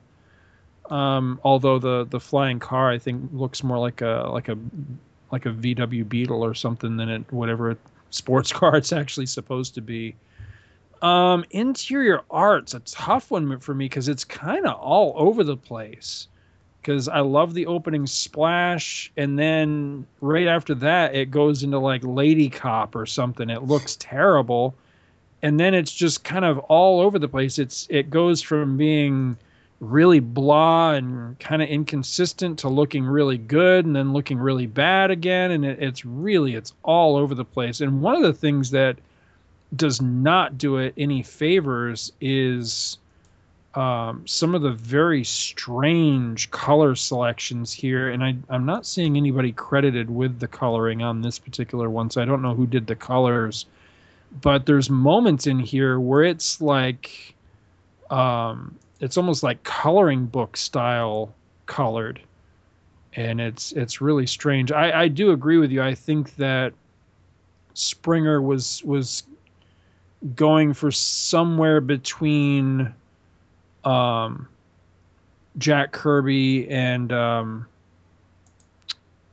oh what's his name that you mentioned before Jim Steranko. Jim Steranko, yeah, and and not not really doing justice to either one. Um, but then there's there's actually sequences that that look very uh, look very Gene Colan to me. So some of those actually work, but I don't know. Overall, uh, it, it's serviceable art, and there are moments that look really really good. But overall, it's just kind of you know what it really reminds me of more than anything else is it reminds me an awful lot of a Charlton comic. Um, it reminds me of a Charlton comic in the in the way that it's uh, colored in some of the the choices of the artwork and all, and the overall style. Now that I'm really paying more attention to it and really diving deep into it, it reminds me an awful lot of issues of E-Man from Charlton so I yeah, that's kind of odd for this particular type of story and type of hero and everything. I think I'd have to with the R, I think I'd have to go. I'm gonna go a C minus. I, I like it and I think it's pretty interesting, but it is wildly in, inconsistent and could be a lot better. Particularly the colors. I think if the coloring was better, um, it would really help the art a lot more. Um, just looking, for example, like page three, when Fury's got the guy by the collar, he looks like it's like Archie Andrews with an eye patch. you know, and then you go down a, a couple of, of, pages, and the one where on page five, third panel, where he's got the girl in his arms and she's going, You smooth devil, you talk me into it. He looks like Superman with an eye patch, like Golden Age Superman with an eye patch. So it's kind of all over the place with with the art. Some of the art almost looks like maybe swipes or something. It's it's really kind of strange, but anyway, um, lastly, story. Story's hard to grade. For one thing, I, I didn't get a chance to actually read the story. I kind of followed along with the synopsis, so I, I want to be fair to that. Um, the fact that the plot doesn't make a hell of a lot of sense um, you can't really ignore that. Some of the wilder elements here and how Fury escapes from his death trap is, yeah, just plain silly. So, um, I think I'm gonna go. Uh, I think I'll go C minus on this on the story as well because it's it's pretty damn silly. Plus the fact of, I don't care how in love or in need of a shag that this chick is, you know, the fact that he gets a call and says, "All right, just stay here. I'll be right back." And then he's got to be gone for what? a day? I mean, and then he gets back and she's still there waiting for him. I'm like, "All right, was she really just doesn't have a life at all to where she actually just she really did stay there and wait for him?" I mean, this at the very least this has got to be hours that have gone by, right? To the point where he was actually able to go and and secure a, a spaceship to go to the station and all this other crazy crap that goes on. you know what I mean? It's just I don't know. That just seemed kind of odd to me that she actually she really did wait for him night night uh, nightgown, night dress, and everything. She's still there when he gets home. So I don't know. Does he make you horny, baby? I guess. Says, why don't you open your peepers and see what Santa Claus brought? Oh yes, no. That's just creepy. All right, but anyway, uh, what's that average odds? I'd say a B. A B. I'll say a B. Yeah, so we're in the same same ballpark, just the same. There you go. After all that. all right. So what book is, do you guys have now? Uh, I've got. Uh, oh, I broke up again. If Uh, we weren't doing email, I could I could go right to the closing music right there. but let's do a little email. Let's. You lazy so mail and time, mail time, mail time. I uh, uh, here's the mail. God, I'm getting tired. Getting Here's the mail. It never fails. It makes me want to wag my tail. When it comes, I want to wail. Mail. So what's the first one that you were doing here? Is First one is from Day? Mr. Kirk Greenfield, Nice. and it was apparently directed just to me. Aw. Oh, Valentine's Day challenge, Ooh, this and I, be I think this is one I, I may want to Bow, bow, I, may- I may want to take him up on this and have us do this episode at some point. Obviously, it's not going to happen for Valentine's Day unless it's for next year's Valentine's Day. But it's uh, let me just read you his email. We Hey, could have Valentine's. Here's a wacky idea. we we could have Valentine's in June. Whatever. If you find it in bad taste or offensive, just ditch this letter and don't show the other two, okay? The idea came to me. Scott, Scott, that's us. That's us. The idea came to me as I was waking up one morning this week before my better judgment kicked in. So I sat on it for a few days. In honor of Valentine's Day, you three should do a special episode. I know it's past, just bear with me. In several BTTB episodes, you guys have ad lib jokes about letters to the Penthouse Forum. Dear Forum, I never thought it could happen to me, but. The fact that you all immediately laugh suggests you're all familiar with this trope and have read some forum letter, letter columns in your day. No. What was that? I was flipping through this book. Oh, sorry. the price of admission to this episode is that each Binzer host must write and read his own Penthouse Forum letter that is somehow tied to comics. I never thought I'd find love in a comic shop, but, or, I traded my collection for a night of pleasure, etc. the wilder the tale, the better, for the body of the show. Each of you three bingers will have to come up with an issue that is so over the top to be in bad taste or highly suggestive. Issues with Jim Lee's good girl art on the cover are immediately disqualified. It might be something like, say, Black Canary or Black Widow or The Cat, Dazzler, Ms. Marvel, or some other semi sexist erotic overtones. Astonishing Tales number 5, 1971 immediately comes to mind, and that actually came to my mind too. That's the one with, with uh, Black Widow, and they. It's a Christmas one, in fact, and they show her like she's taking a shower and you see her in a silhouette. Mm. Anyway, other than that, it's no holds barred. Of course, the entire episode would be a complete send up of Valentine's Day, but the kicker would be that you'd release it on or about April Fool's Day. Sorry, too late for that, too. As a stunt or joke making fun of romance in the comics. If you decide to act on this bizarre idea, keep the source anonymous. Sorry, Kirk. Whoops. Whoopsie.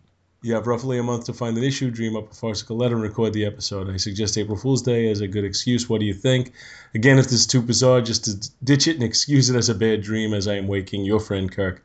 I actually think it's a pretty funny idea, Yeah. but I don't necessarily think we should be doing it as an April Fool's joke because we're not, we're not trying to trick anybody here. I just think we should do it as kind of a theme episode. We'll find not necessarily romance comics, but comics which have a romance angle to them. And we'll just kind of gear our synopsises to sound like a, for- a forum letter. You know that last part sounds like he's, you know, like it's Mission Impossible. Your mission, should you decide to accept it, your Russian computer will now self-destruct. poof. But I, I I think it's I think it's a pretty funny idea. It's just a matter of executing it, which I don't know if we will or not, but I certainly consider it a possibility. Scott, you want to read the next one? I will. All right. So next one is catching up on email. Look at and this Scott in the email. I knew it. I told you he'd say that, didn't I? Did I not call that? Yeah, that's exactly what you said that he would say. I said, "Look at you." I Look at the, big exact- brain on Scott. that is funny. Well, That's considering exactly the what fact that every said that time we read would say. email, you say, oh, "I don't know how to get into the email." because we set it up beforehand we were like, all right, we you know Scott wanted to make sure he could get in it, ju- and I'm like, I guarantee you, he's gonna say, look at you, Scott, look at Look at you. our, our little Scott, all grown up. So this is from our good friend Russell Bragg. And Russell writes, he says, Hello, fellas. He says, Sorry it's been some time in between emails, but I've been busy trying to get the DC Comics Present show back on the air. He says, Hopefully by the time you read this, uh, it will have come back. I am still not missing an episode, and I try hard to listen as they come out. I listen to them at work on Sundays at the latest. I was uh, getting a kick out of you guys telling us where the quotes come from. I will admit that most of them get by me, and I like knowing where they come from. Some are obvious to me because I've heard them directly, such as "We're going to need a bigger boat," "Don't call me Shirley," "Man who catch fly with chopstick accomplish anything," but most of them get by me. So if you uh, want to keep quote unquote directing me to them, I for one would not be offended. It's been nice having Scott back more the past episodes. Aw. Says hopefully his work will allow even more in 2016. I would never criticize him for not being there all the time, considering all the hiatuses I've had to take in my uh, short podcasting career. I think our listeners understand that quote unquote real life takes priority. Yeah, real life sucks, though, is the problem. Uh, that's me interjecting, editorializing. Uh, I guess that's all for now. As always, I remain your humble listener. And again, this is from Russell Bragg, Clarksburg, Clarksburg, West Virginia. And Russell is the host of the DC Comics Present show, and he uh, includes here guest on an upcoming Avengers Spotlight. And says, unless it's out by the time you read this, is that one out yet? That edited Bill. No, but it should be out before this is out. Yeah, we'll see. What Wilson? Wilson. That's from uh, Castaway, Russell. All right, you want to read the next one, Bill? Uh, I don't know how to log in. Yeah, No. I wouldn't be surprised. And this too comes from Russell Bragg. We love Russell. And Mm. it's Back to the Bins 229 Kentucky Fried What? Or Comics Monthly Bins number one. Hmm. hey guys, wonderful episode as always. I have no idea what's going on in the comic world these days, so I was happy to hear a little bit. Even if the Justice Society, Earth 2, etc. comes back, I don't think it would have the same feel. That was then, and this is now. And that was a monkey song, too. Uh, I have accepted it and enjoy my back issues without any thoughts about what's going on today. I may per- pursue, Peruse. peruse, oh, sorry. That's right. There is no S there. I'm getting tired occasionally, but I'm not. That's invested, right? That's not. Yes. I, I thought it was like, never mind. But I'm not invested. You guys got me uh, hungry for all of the food talk. We probably have uh, four Chick Fil A's uh, within 40 miles of us. Two stand, two standalone restaurants and two mall. I love it. Nothing beats the original sandwich, but I love the spicy one the best. There are no Popeyes around here. Mm, Popeyes. And we only have one KFC now. My cousin brings my mom uh, Popeyes every once in a while, and now wants one around here. I'd love one too. And I'm getting hungry. Do they have do they have mashed potatoes or just fries? At Uh, Popeyes? yeah, I don't think they have either. Uh, mm, I usually get the red beans and rice, but uh, Oh, and I think also they have have mashed Cajun potatoes. rice. But I don't know about. Yeah, I think they do have mashed potatoes. All all I ever get at Popeyes is the uh, is the spicy um the spicy strips. I love those. Mm. I was messaging Paul about uh, about missing Dr. Bill on the show. I was worried he might be sick or something. He assured, sick, all right. he's a sick, sick man. He assured me all was good, just busy. I can't argue with that. But podcasting wise, I can't afford to be too busy or sick, as I will be uh, releasing episodes weekly for the rest of the year. I am still hoping you will be able to record a certain issue with me when the time comes. I was wondering if this episode was meant to be all comic talk from the beginning, or did you run long and decide not to bring issues to the table? Either Uh, way- this one was all comic talk from the beginning. Either way, I had a great time listening. I forgot to take n- I forgot to take notes. I forgot to take notes anymore, so I can't remember if I wanted to ask anything. So, close for now. Thank you once again for keeping me entertained. Russell Bragg, Clarksburg, West Virginia, host of the DC Comics Presents show. Thank you, Russell. Always good to hear from Russell. He's always Yes, it is. he's always got something nice to say. So much so much different from us. So I'm gonna just I think I'll wrap up the email now with one final email from Russell again. Because I think otherwise we're gonna go too long on email today. Hi guys. Oh well actually this one is titled uh, Back to the Bins 230, Shameless Oblig- Obligatory Coattail Riding Superman Batman episode. Hi guys, wow, you had a full house this time around. Welcome back, Dr. Bill.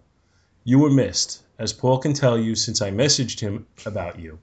When I found out what the episode was going to be, I was a little shock- shocked that Scott was there. Dun, Maybe- dun, dun. Maybe he just concentrated on Superman and Batman and ignored that it was for the Superman v Batman movie. Well, I I could tell you, Russell, every shameless obligatory episode we do, while we talk about the movie a little bit, the comics are always Front and center.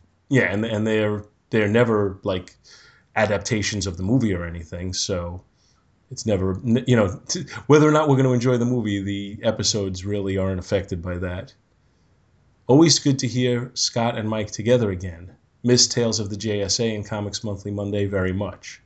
Anyway, on to the show. I had two of the three books this time around Superman number 76, if you count trades and archives, and World's Finest 269 a too late suggestion on my part, but you might have had an inkling to do World's Finest number 271 for this episode. Anyway, it pretty much combines all the Superman Batman origin stories in one book, comics and radio. It's one of my favorite books. Didn't you or Mike bring that I, one I was yeah, I was just gonna say, and I thought I could be wrong. Maybe it got edited out or something, but I know that Mike uh, mentioned that uh, when we were talking about uh, the book. I did bring the 269 that we actually did cover that book you're talking about, uh, Russell. Uh, on I'm pretty sure that was a bins episode that tied into something that we were doing on Tales at the time, if I'm not mistaken. But yeah, that that book has been covered at some point on. Um, I'm pretty sure it was on an episode of Back to the Bins. At World's Yeah, and I'm I'm pretty confident it was mentioned in the episode. Yeah.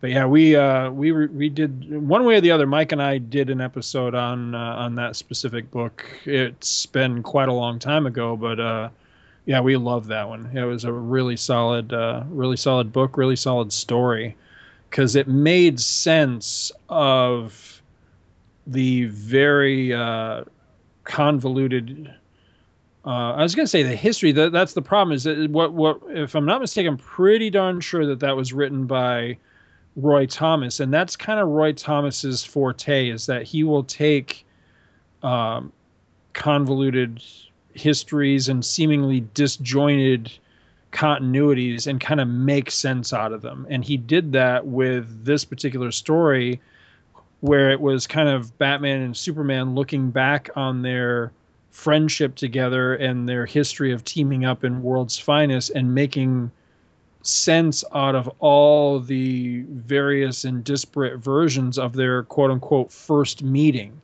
Because as it turns out in the in their history those characters have had numerous first meetings. And Thomas really made uh, or at least made the attempt to make some sort of linear sense out of it.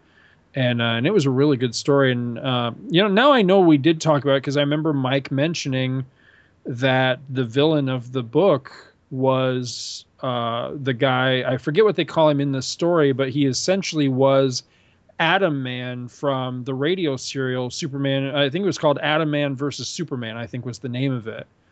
And he was the the bad guy in that particular story. Had a really cool outfit, as I recall but that's a fantastic book because for one like i say the story is really good but uh, again you've got that beautiful rich buckler art on the interior so it's uh, i'm pretty sure it's a perez cover with uh, buckler interior and yeah good good stuff but yeah we have covered that one Okay. Uh, I have to disagree with Mike on one of his points. I never thought Superman and Batman team up should be limited. It shouldn't be just for a summer blockbuster type comic story arc. I like it best when they are buddies, pals, goombas. I have a pre-crisis on Infinite pre-crisis on Infinite Earth's mind, and I guess will forever stay that way. I just don't like the post-crisis Superman. I truly believe it's because there's no Superboy becoming Superman and not having a cousin Supergirl. I guess the only part I didn't truly mind was that Ma and Pa Kent lived to see his Supermanhood. I never thought he was powerful enough, and I was proven right when Doomsday killed him. Sorry to rant all over this email. I guess I have some deep rooted animosity about Superman post crisis. Sorry. I'm hoping to see the movie, but my wife isn't thrilled about it because she can't stand Ben Affleck in anything. I assume you guys will have a post viewing movie show, and I look forward to it. I continue to hope you will be on a certain episode of the DC Comics Presents show, and I will let you know when I have when I have to start recording it. Hope all three of you can come. Very enjoyable episode. Better end for now. All the best to you all. Russell Bragg, Clarksburg, West Virginia, host of the weekly DC Comics Presents show. All right, this is the So, second so time. he's- wait, wait. So, guys, we're gonna get together and uh, have that post viewing show, or just put crickets in. Well, considering I'm the only one who viewed it, And I've heard enough reviews that it, it's not moving me to go see it, so I'll wait till it's uh, Redbox or on TV. yeah, Oh, wait. I- that's Oh, what I wait, I would don't recommend to you if you have any interest in it. Yeah. And frankly, Scott, I, I think y- for you, not even that. Well, you know, to, to kind of address something that uh, you know, the, the basically the way that Russell let off the letter here, um, he says he was a little shocked that I was there. I mean, I guess I could see that because you know, it, you know, it was right there in the title. You know that this was the coattails riding episode for for Batman v Superman. Um, I wasn't there for that. I was just there because you know the nature of the show is you know we're going to cover comics that um, you know tie into whatever the subject is we and we don't i you know i applaud us you know it's not very often that that uh, you know I- I'll, I'll i'll pat myself on the back but i applaud us and i mean the three of us plus mike you know that guested on the the first part of that that i don't think we were overt about it. I don't think we were dickish about it. I don't think we were like in your face about it. But kind of our mission statement for that episode was that we were kind of thumbing our nose at the whole fight aspect of Batman v Superman and we focused on buddy stories of Superman and Batman and that was kind of what we chose to do with that and again I, I just think you, I think we deserve a pat on the back because we we chose to do that purposely but then we we weren't I mean, we weren't dicks about it. You know what I mean? We just we just did what we did, and we didn't really draw a lot of attention to it. We just kind of let it flow organically, and I, I think it was uh, uh, two really good episodes because that is kind of a two-parter. Because you know, because of time constraints, we we didn't get a chance to cover um, Bill's books. That you know, I encouraged him to bring back that next week because I really liked that story. So I consider that to be kind of a two-part episode. Um, but I, I was there because I wanted to, you know, celebrate those those stories and those, you know, that concept of Superman and Batman together as, as buddies. And I, you know, the thing with that was I, I purposely didn't address anything to do with the movie and then I kind of regretted that only in the in the aspect of once or twice during the course of the first episode, um, a couple of people kind of spoke up for me, and that made me uncomfortable only in the aspect of they weren't necessarily wrong in what they said, but I was making a conf- conscious effort not to address the subject. So all I can say is, you know, and I'm going to keep this as short and sweet as possible, is that um, I have made a conscious decision not to view this movie, and it's on several levels. And mostly the level it is on is that I've become, um, at this point, it's it's not even just an opinion anymore. It is like a, a mission statement, as far as I'm concerned, that I'm going to be I'm going to put my money where my mouth is. I for the longest time I have encouraged people that if there is a product, and I don't care what it is, I don't care if it's comics, if it's a movie, if it's music, whatever it is, if there is something out there consumable that is asking for your money and you're not happy with it, the absolute worst thing that you can do, in my opinion, is give money to that product because it doesn't matter how much bitching about it you do later. It doesn't matter where you do it. It doesn't matter if you put out podcast episodes or blog posts or Facebook posts or you know sternly written letters or complaining to your friends or even like meeting the the person responsible for it in person and say I felt ripped off by this. The bottom line is if you gave them your money, the only message they are hearing is I'm happy with this and I'd like some more please. And I I I have come to sternly firmly believe that. So, I am not giving money to this movie because I don't approve and I don't want this anymore. So you know that that's all I was saying. So and and I you know, just uh, I'll I'll say to you I agree with your your theory there, as far as conceptually I I think that's solid ground. That's Right. what I did with the Fantastic Four movie because I saw Yep. I knew I wasn't going to enjoy that movie. I just knew it, and then eventually I did see it on video form. Did not pay any money to see it, so they did not get any money from me. And Right. uh, seeing it only confirmed my thoughts about it. Uh, and that's to visit it on this one, I am on the record that I liked Man of Steel, so I still had hopes that I would like this one, even with the bad uh, advances. As it turns out, well, listen to the uh, listen to the roundtable episode, and you'll get my opinion. right.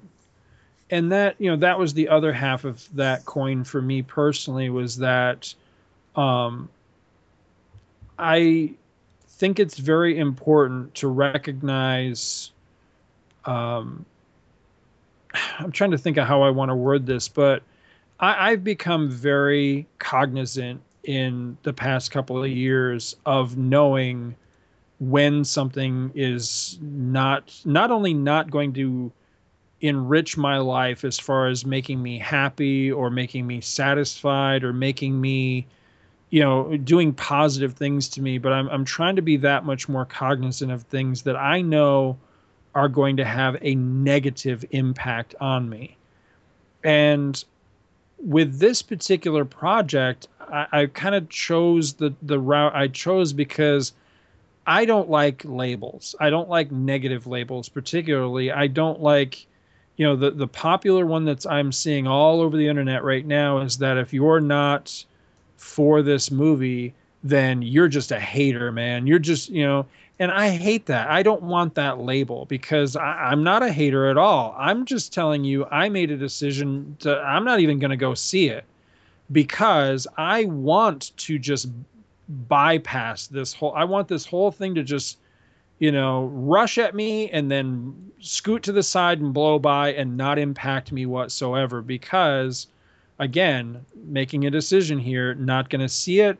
And you know for the money thing but also because i think at this point i know myself well enough that i can look at something and you know think what you want but i think that trailers and and following the production history of a project is enough of an indicator to look at be able to look at something and, and make a judgment i think that's isn't that what movie trailers are for you know Well, so I you think I think at it- movie trailers often misrepresent what you're going to get. well they they do but at the same rate you know i, I gleaned enough that i believe wholeheartedly that this was not something that was going to positively impact my life. You know what i mean? I, I think that there was plenty let me put it the other way. I think there was plenty there that clued me in that this was not going to be something that i would enjoy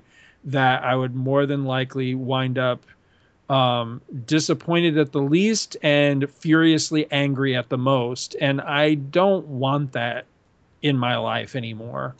You know, so I, I made that decision to not get involved because, you know, I, I'm not and and that's a risk I'm willing to take because I will I will grudgingly admit because I, this is one of those things I keep hearing. Well, how do you know? How do you know for sure? Well, that's the thing. I don't know for sure.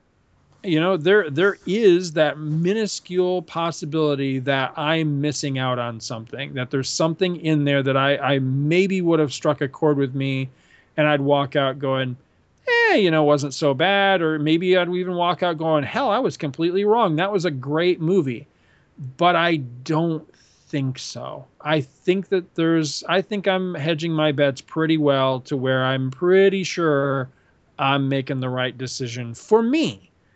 And that's really the important message I'm trying to convey is that this is my decision. This is m- me talking and I'm not taking anything away from anybody that that liked. I'm not out there preaching from the rooftops. You shouldn't go, and you're an idiot if you do, and you're stupid if you like. That's not me.